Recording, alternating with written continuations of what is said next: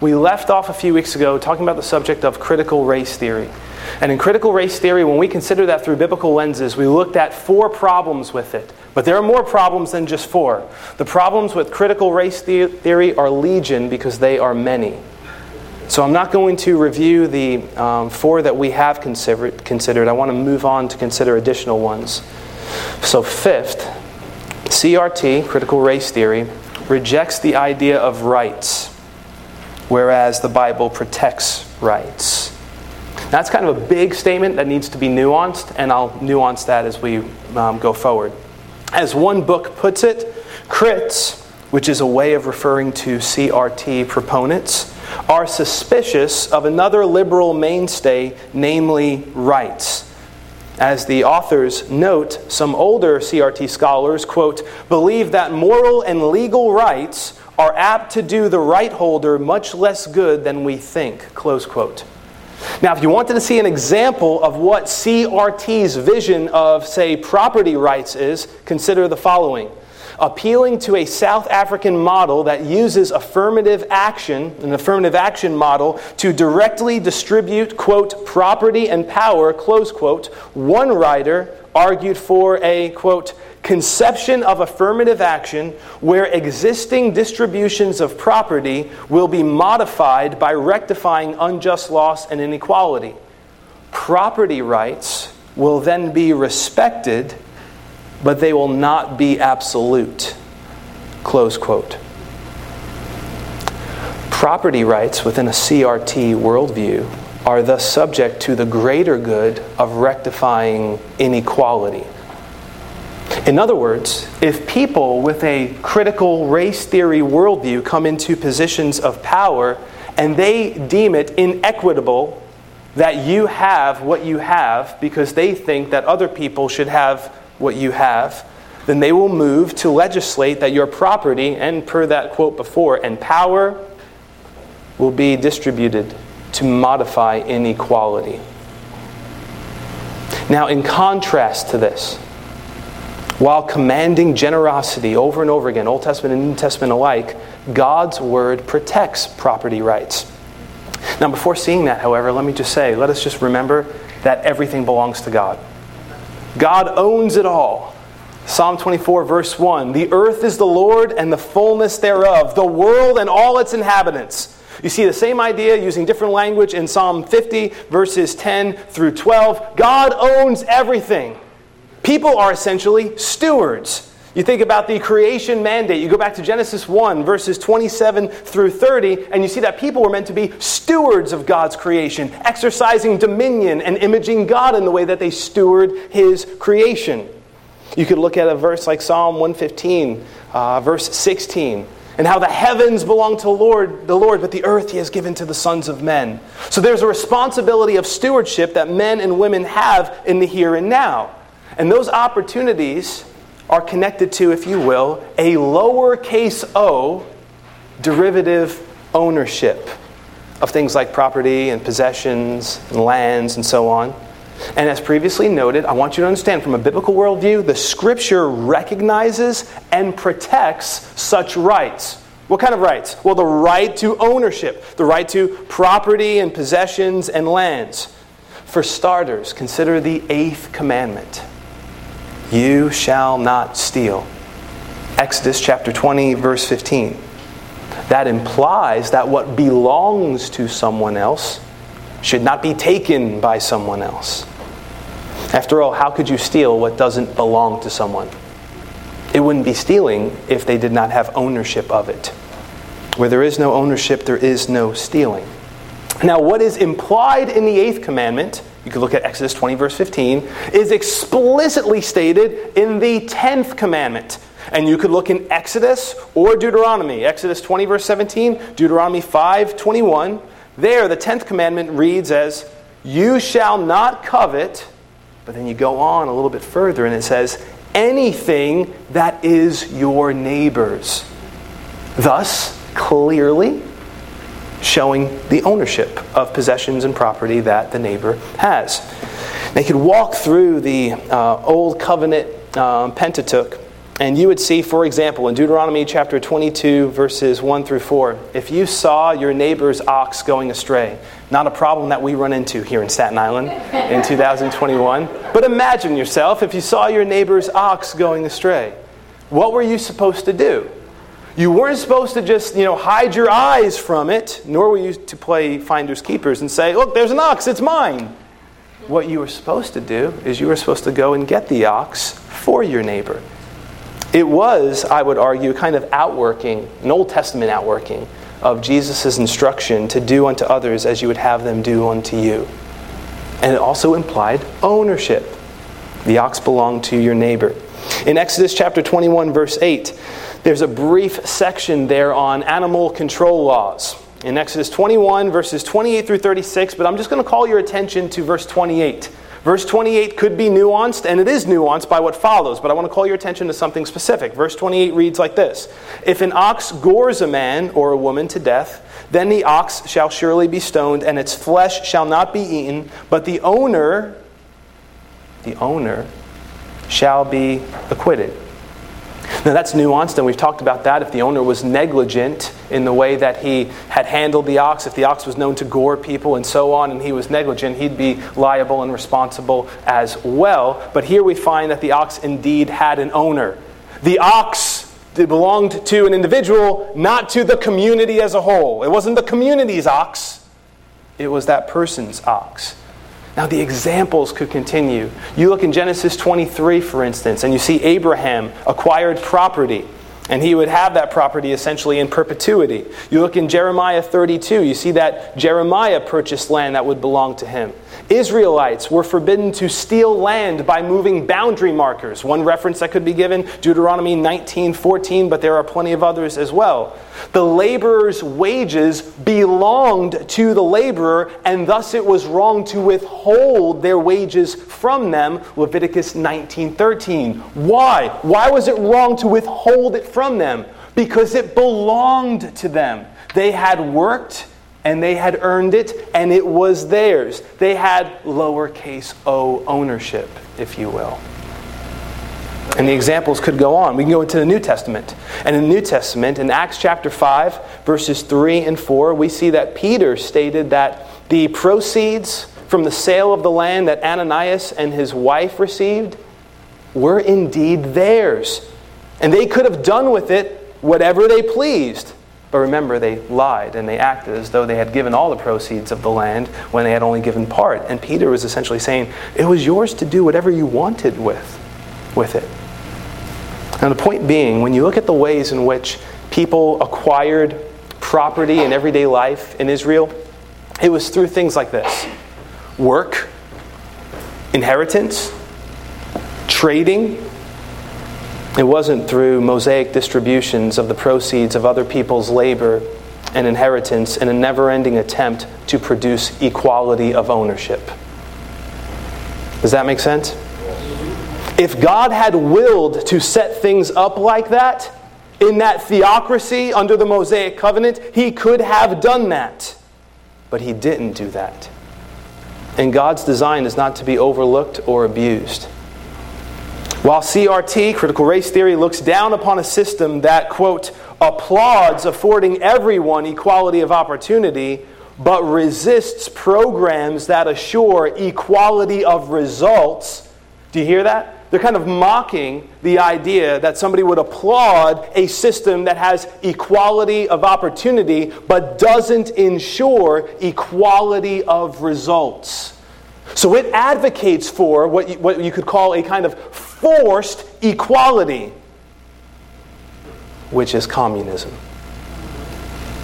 And every attempt to implement communism has ended in ruin, famine, much death. Conservative estimates range around 100 million people dead as a result of communism tried in multiple nations. Conservative estimates. But the Christian stands on much firmer ground than the predictably horrid results of communism as evidenced in history, namely the Word of God. So if you embrace CRT's view of property rights, then you reject the Scripture's view of property rights. embrace what God's word says with something with respect to something like property rights, and you reject CRT's worldview. But besides that, besides CRT's view that property rights are potentially subject to the goal of forcing um, inequality by taking what belongs to some and giving it to others, it advocates, at least some CRT advocates, uh, look at rights in a way in which the scripture does not, stating that, quote, in our system, rights are almost always procedural, for example, to a fair process, rather than substantive, for example, to food, housing, or education. So they're looking at the way in which we live in America and saying, okay, our rights, when we consider rights of what we enjoy as American citizens, they're usually procedural as opposed to substantive. And he gives some examples here. Examples like food, housing, and education. Well, what does the scripture say with regards to what was just mentioned there? What about procedural rights? The scripture clearly affirms procedural rights.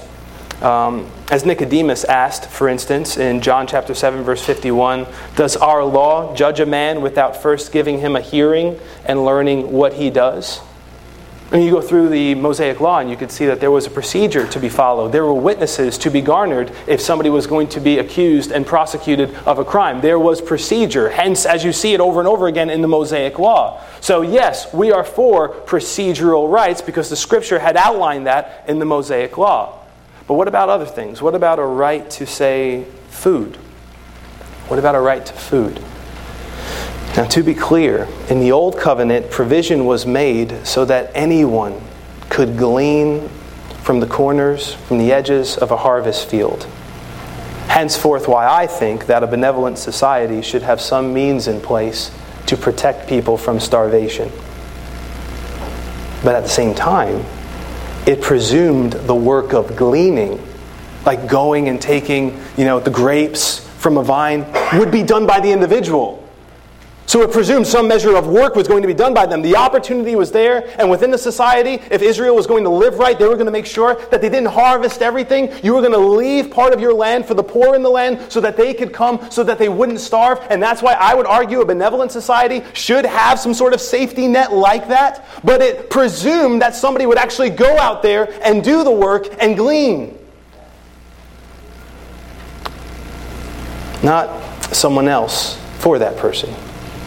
As it relates to able bodied men, Paul wrote, If a man does not work, he shall not eat. Now, what about housing? As it relates to housing, everyone having their own dwelling is depicted in a future time.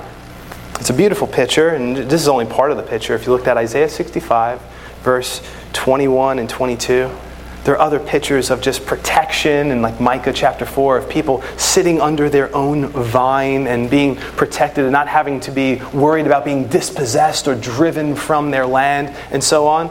But the housing dynamic, if you will, is in a future time in Isaiah 65 verses 21 and 22, but it is not a present right. Paul and his co-laborers had times of homelessness, 1 Corinthians chapter 4 verse 11. Jesus, during his earthly ministry, knew what it was like to be without a place to lay his head. Matthew chapter 8, verse 20. And now, please understand, this is important. God's people are called, Old Testament, New Testament alike, to be mobilized, to be open handed with generosity.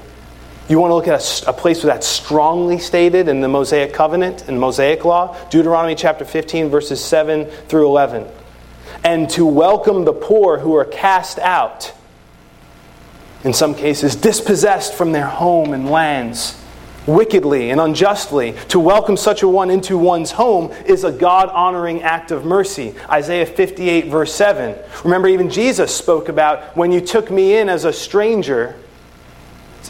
When you took in the stranger, it's as though you did it to him. When you did it to the least of his brethren, you did it as unto him.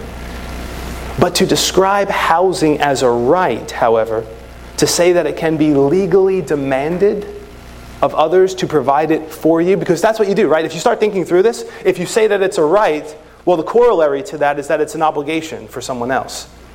It's an obligation for society, it's an obligation for individuals, and now all of a sudden, when you start saying all these things are rights, then all of a sudden you're putting burdens upon people's shoulders that the Scripture does not. So you're going beyond the pale of Scripture. What about a right to education? What about a right to education? Well, first we need to know how the scripture frames the responsibility for education. The scripture frames the responsibility for education in such a way that it falls first and foremost on parents. Old Testament, New Testament alike. Deuteronomy chapter 4, verse 10, Deuteronomy chapter 6, verse 7, Deuteronomy chapter 11, verse 19, Proverbs chapter 1 through 9. Now, the primary object of education was to be God's revelation and moral education. And I think that is instructive for parents, for all of us. Any one of us in this room who are parents or grandparents, you understand the priority of education. The priority of education is God's revelation and moral education. Getting that clearly from the scriptures. They are to know the Word of God. They are to be trained in the nurture and admonition of the Lord. And they are to have an, an understanding of what it's like to live in God's world rightly with the right moral education. Heavenly wisdom for sound earthly living. You see that over and over again in the Proverbs. So it falls first and foremost on the parents. In the Old Covenant, the Levites bore the responsibility of also teaching the covenant community. So the primary teaching for children would happen in the family, in the home. And then you would have the Levites within the community teaching different places where they were scattered. The Levites, they had the responsibility of teaching the people the law. They so often did not do that well, and that's why the law fell into disuse and misuse throughout times in Israel's history, but nonetheless, that was their responsibility. In the New Testament, the responsibility falls on parents. Train up your children in the nurture and admonition of the Lord, and then secondarily, it falls on pastors and elders in the local church to teach. Thus, to call education a right, with, every, with reference to every person in society being owed education from someone outside of their parents and the church, goes beyond the pale of scriptural teaching. In public schools, for instance, were not mandated in Old Covenant Israel. So, why am I saying this? Because if you call something a right, you want to have a biblical basis for it, especially if you're a Christian. And you can see children have a right, if you will, if you will, to have their parents teaching them. God's revelation, moral education. Those who come to a local church have a right, because we have an obligation as elders, to teach the Word of God. But when you start going beyond that, you go beyond the pale of Scripture. Now, to be sure, there are plenty of other ways in which CRT, a uh, CRT worldview, is contradictory to the Scripture's worldview. I'm not going to cover these in detail, I'm just going to mention some other ones briefly. CRT promotes an oppressor versus oppressed worldview without using the Bible's description of oppression, using untruthful designations, and creating unnecessary adversarial relationships between people, which leads to stirring up strife, which, per Proverbs 6, is something that God hates. He hates that. It is opposed to the existence of hierarchy when God is not. God has established hierarchy in the home, God has established hierarchy in the church, and He affirms the existence of governing authorities, etc.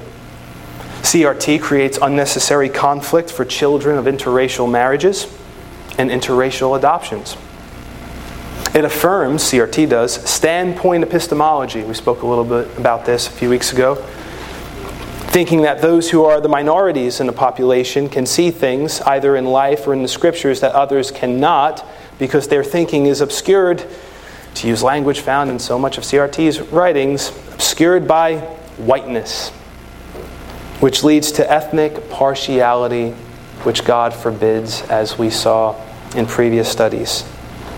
Thus, Christians must reject a CRT worldview and uphold the beauty of a biblical one. So, those are some of the ways in which a CRT worldview runs um, roughshod against the Word of God. I briefly want to touch on the subject of Marxism. We have about 10 minutes left, and I want to call your attention to this subject briefly. In case you haven't noticed, Marxism is on the rise in America. In fact, it can be argued that at the time that we are living in right now, we are in the midst, arguably, of a Marxist revolution. You would think that after Marxism's numerous failures, that it would cause its adherents to wear its label in shame, but that's not the case. Many wear it profoundly or proudly. Um, BLM's founders, for instance, are unspoken, outspokenly Marxist. During interview, during an interview, one of the founders of BLM stated the following: Myself and Alicia in particular, we're trained organizers. We are trained Marxists. We are super versed on ideological theories. Marxists can go by other names. They can go by names such as progressives or democratic socialists, etc. And although today's Marxists, their warfare is not limited to the class warfare that Marx espoused and said was going on throughout human history. Right? Marx saw all of human history as a class war between the bourgeoisie and the proletariat, the essentially the haves and the have-nots, essentially those who own the means of production and those who were the working class. He saw all of history through those lenses. Present day Marxists have moved beyond that while still using that tactic. They have found it is more useful to not only set classes up against one another, because where capitalism has been, the poor have risen from poverty into greater opportunity, greater upward economic mobility, and so on. So they found that to not be as useful. They have found ethnic warfare to be much more useful. That's why they have a kind of, as it's been referred to, cultural Marxism. Rather than dividing people through classes, but they still do that, they have found it to be more useful to divide people into other groups, ethnic groups being one of them, though that's not what they're just limited to. Nonetheless, it is good for a Christian to be grounded in at least some of what Marxism espouses, espouses and how it opposes capitalism, how it aims to implement communism, and even more so what God's Word says in opposition to it.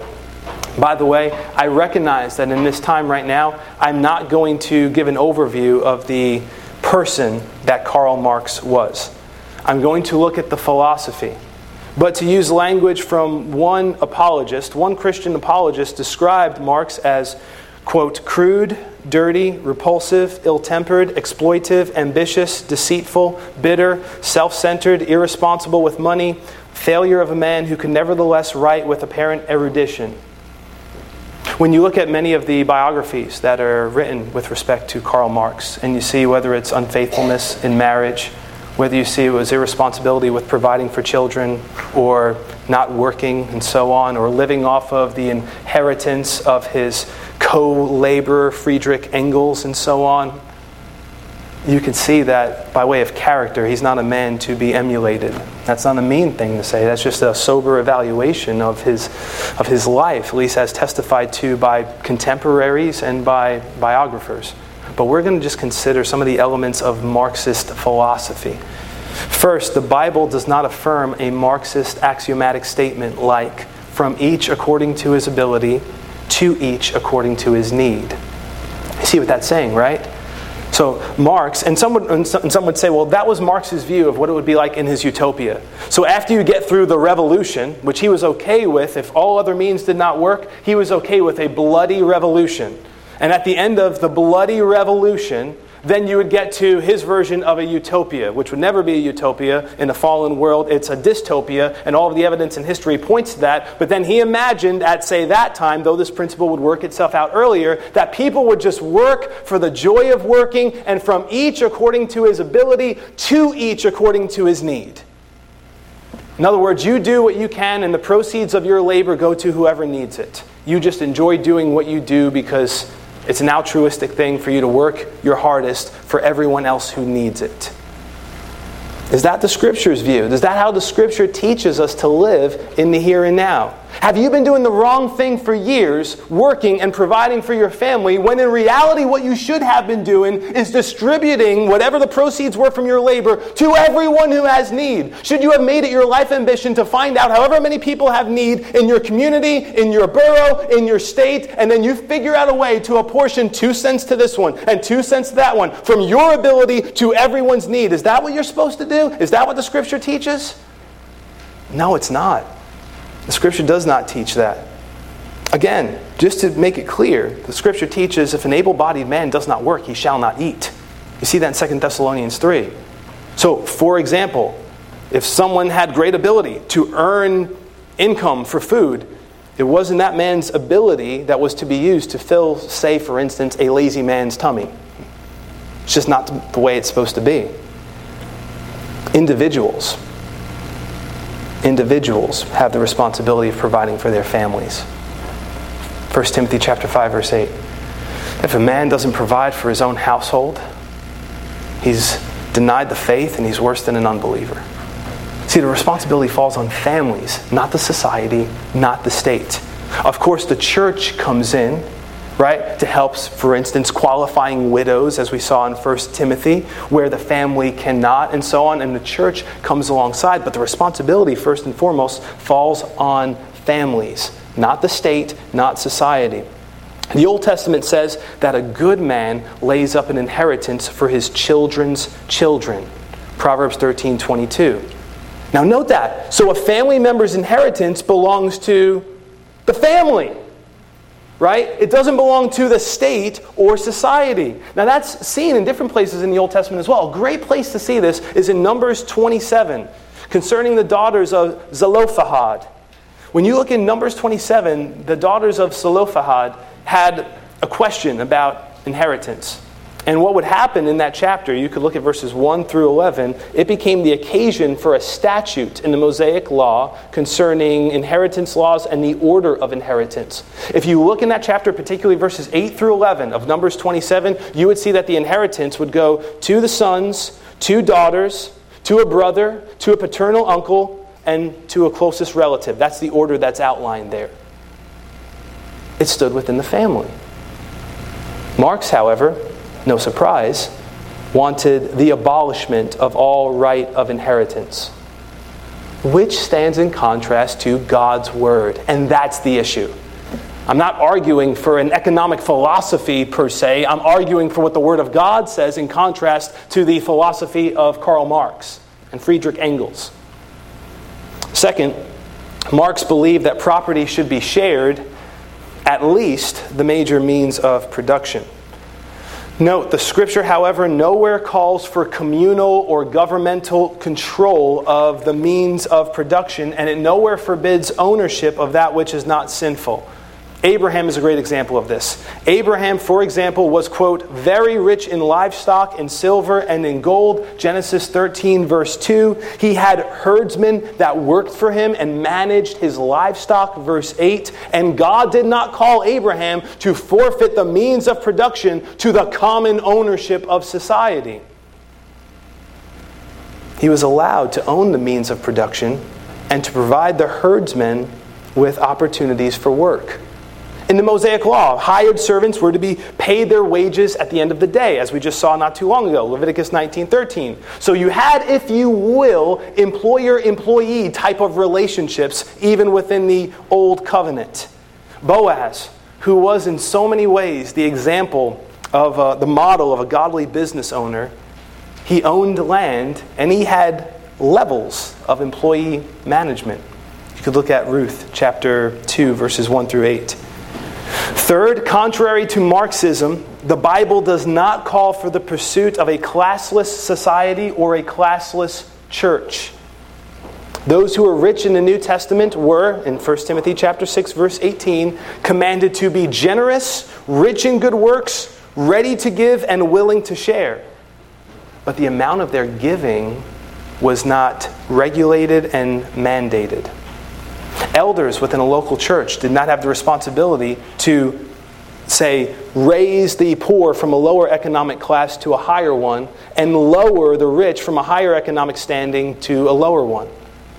Christian servants were not supposed to unite and overthrow their masters. The poor were not to envy the rich, rich and poor, and everyone in between. They were to come together and they were to worship the Lord Jesus Christ, regardless of their socioeconomic standing as far as um, as far as the unity that a local church is to exhibit is to be regardless of socioeconomic standing. Fourth, in a capitalistic society, factors like supply and demand, scarcity and plenty, the uniqueness of a person's skills and experience and abilities, all of that contributes to the prices of goods and the wages of workers. However, in a communist society, although the utopian aim is to be without government, that was like the goal of Marx, that eventually they would get to a place and people would get to a place where there would be no need for government, which, by the way, goes against God's word, because in Romans chapter 13, verses 1 through 7, 7, God has said that government should be used to restrain evil. Government is really meant to protect people's rights and liberties and to punish and restrain evil. So Marx was wrong there as well. But in a communist society, it's the government that sets the parameters, punishing success by sovereignly redistributing the rewards of someone's labor to whoever they, the government, the people in power, esteem should get it. See, in communism, there is a ruling class, and Marx recognized this. He referred to it as the dictatorship of the proletariat. That as you work your way through this utopia, what's going to happen organically from the inside, from the inside out, as opposed to the outside in, you are going to have the working class rise up. And they were going to rise up to positions of power, and then you were for a time to have the dictatorship of the proletariat. But then you have a ruling class, and now they're part of the ruling class. But the difference in the communistic society is that as opposed to in a society where the government has the responsibility to protect people's rights and freedoms, in the communistic society, those in positions of power not only control the economy, they bear the sword as well. So they can make sure that things get redistributed the way they want because they have the power to enforce their redistribution. So there still is a ruling class. In a capitalistic government, you have people freely pursuing economic growth while the government bears responsibility of equally protecting the rights of all citizens and punishing evil in a society. In a communist form of government, the government demotivates economic growth by taking away normal, healthy motivations for work, like earning for the purposes of saving for one's family or posterity, or giving to whomever you choose, as opposed to whoever the ruling class chooses. And while the government bears the means of production, they also control the means to impose their classless society as they see fit. Historical examples found in the Soviet Union, Communist China, Venezuela, Cambodia, Vietnam, Cuba, and the examples could go on. And the 100 million plus who have died as a result of Marxist communism being implemented, however nuanced it might have been, bears witness to the danger such an ideology can bring. Where this ideology goes, suffering and evil follow. It's not surprising. It's against God's word, but history also bears witness as well. Briefly, fifth, Marxism fosters jealousy and envy it encourages vengeance and resentment, essentially teaching people that whatever the ruling class has, they got it by exploiting you. Envy rots the bones. Proverbs 14:30. Scripture says clearly, "Do not covet." Exodus 20:17. Writer of Hebrews says, "Be content with what you have." Hebrews 13:5. The Lord hates the one who sows discord among brethren. Proverbs 6:19. The Proverbs teach that it's a perverse person that sows strife. Proverbs 16:28. James wrote that the wisdom that comes down from above is peaceable. Peaceable. However, he contrasts that with bitter jealousy and envy, which he described as earthly, unspiritual, and demonic. James chapter 3 verses 14 through 17. Titus described those who stir up division within a church and those who continue to do so after being warned as being corrupt, sinning, and self condemned. Titus 3, verses 10 and 11. Suffice it to say, when you embrace a philosophy that stokes the flames of envy and jealousy and vengeance and resentment, it is wicked in the sight of God. And make no mistake, Marxism is wicked in the sight of God. Sixth, and finally, Marx and Engels wrote in the Communist Manifesto, quote, Communism abolishes eternal truths. It abolishes all religion and all morality instead of constituting them on a new basis. It therefore acts in contradiction to all past experience. End quote. Suffice it to say, it's easy to see how such a statement shouldn't be applauded or accepted by a Christian. Biblical Christianity holds dear the eternal truths that are found in God's Word. It upholds the practice of what Scripture in James 1, for instance, would identify as true religion and the teaching of biblical morality. And at the center of everything, at the apex of history, is Jesus Christ crucified and resurrected from the dead. It wouldn't surprise me, shouldn't surprise you, that Marx sought to abolish that. Because you can't have a higher authority than the state in a Marxist communist society.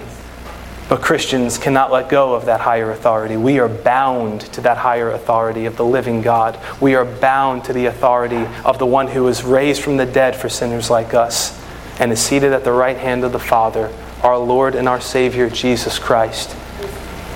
So, as we live our lives here, brethren, when you hear these different things, these different doctrines of men come your way, at least now you have a little bit more of a grounding biblically to say why you don't hold to, for instance, a CRT worldview, why you believe that Marxism is wicked. It isn't just because it's crazy. It isn't just because, do you see what it did in society? It's because it stands in contrast to God's word at so many points. Let us pray. Father, we thank you for the, the honor of getting to see the world in which we live through the lenses of Scripture. Thank you, Lord. I know that my natural eyes are uh, incapable of seeing things rightly without the literal glasses and lenses that are on my face. But how much more, Heavenly Father, are we incapable of seeing the world rightly apart from the lenses of Scripture? And your Holy Spirit illuminating our eyes. We thank you, Heavenly Father, for your word. It indeed is a lamp unto our feet and a light unto our path. We pray, Heavenly Father, that um, you would continue to protect this local church, that we, Heavenly Father, would be protected from being swayed by the different winds and waves of doctrine that are coming um, against so many in our world in these days. We pray, Heavenly Father, that the knowledge of your word would not lead us to be puffed up, but Father, by your grace, that love would edify, that we might be ready to give a reason for the hope that is within us, that we might be ready to say why we believe that certain things are wrong, and that we might be ready to point people to the Lord and Savior Jesus Christ. I pray that you might find us faithful, living in this world honoring you and glorifying not only with our words, not only with our deeds, but with our thinking and with our minds. So, Father, may you use this series and these considerations to that end, that we might love you even more with our minds, and that our minds might be renewed, that we might not be conformed to this world, transformed by the renewing of our minds, and that your word may be like logs placed on the furnace of our heart, whereby we might just be further inflamed to love you, to love one another, and to love those who are lost and outside of Jesus Christ. May it be for your glory and for the good of others. In Jesus' name we pray. Amen.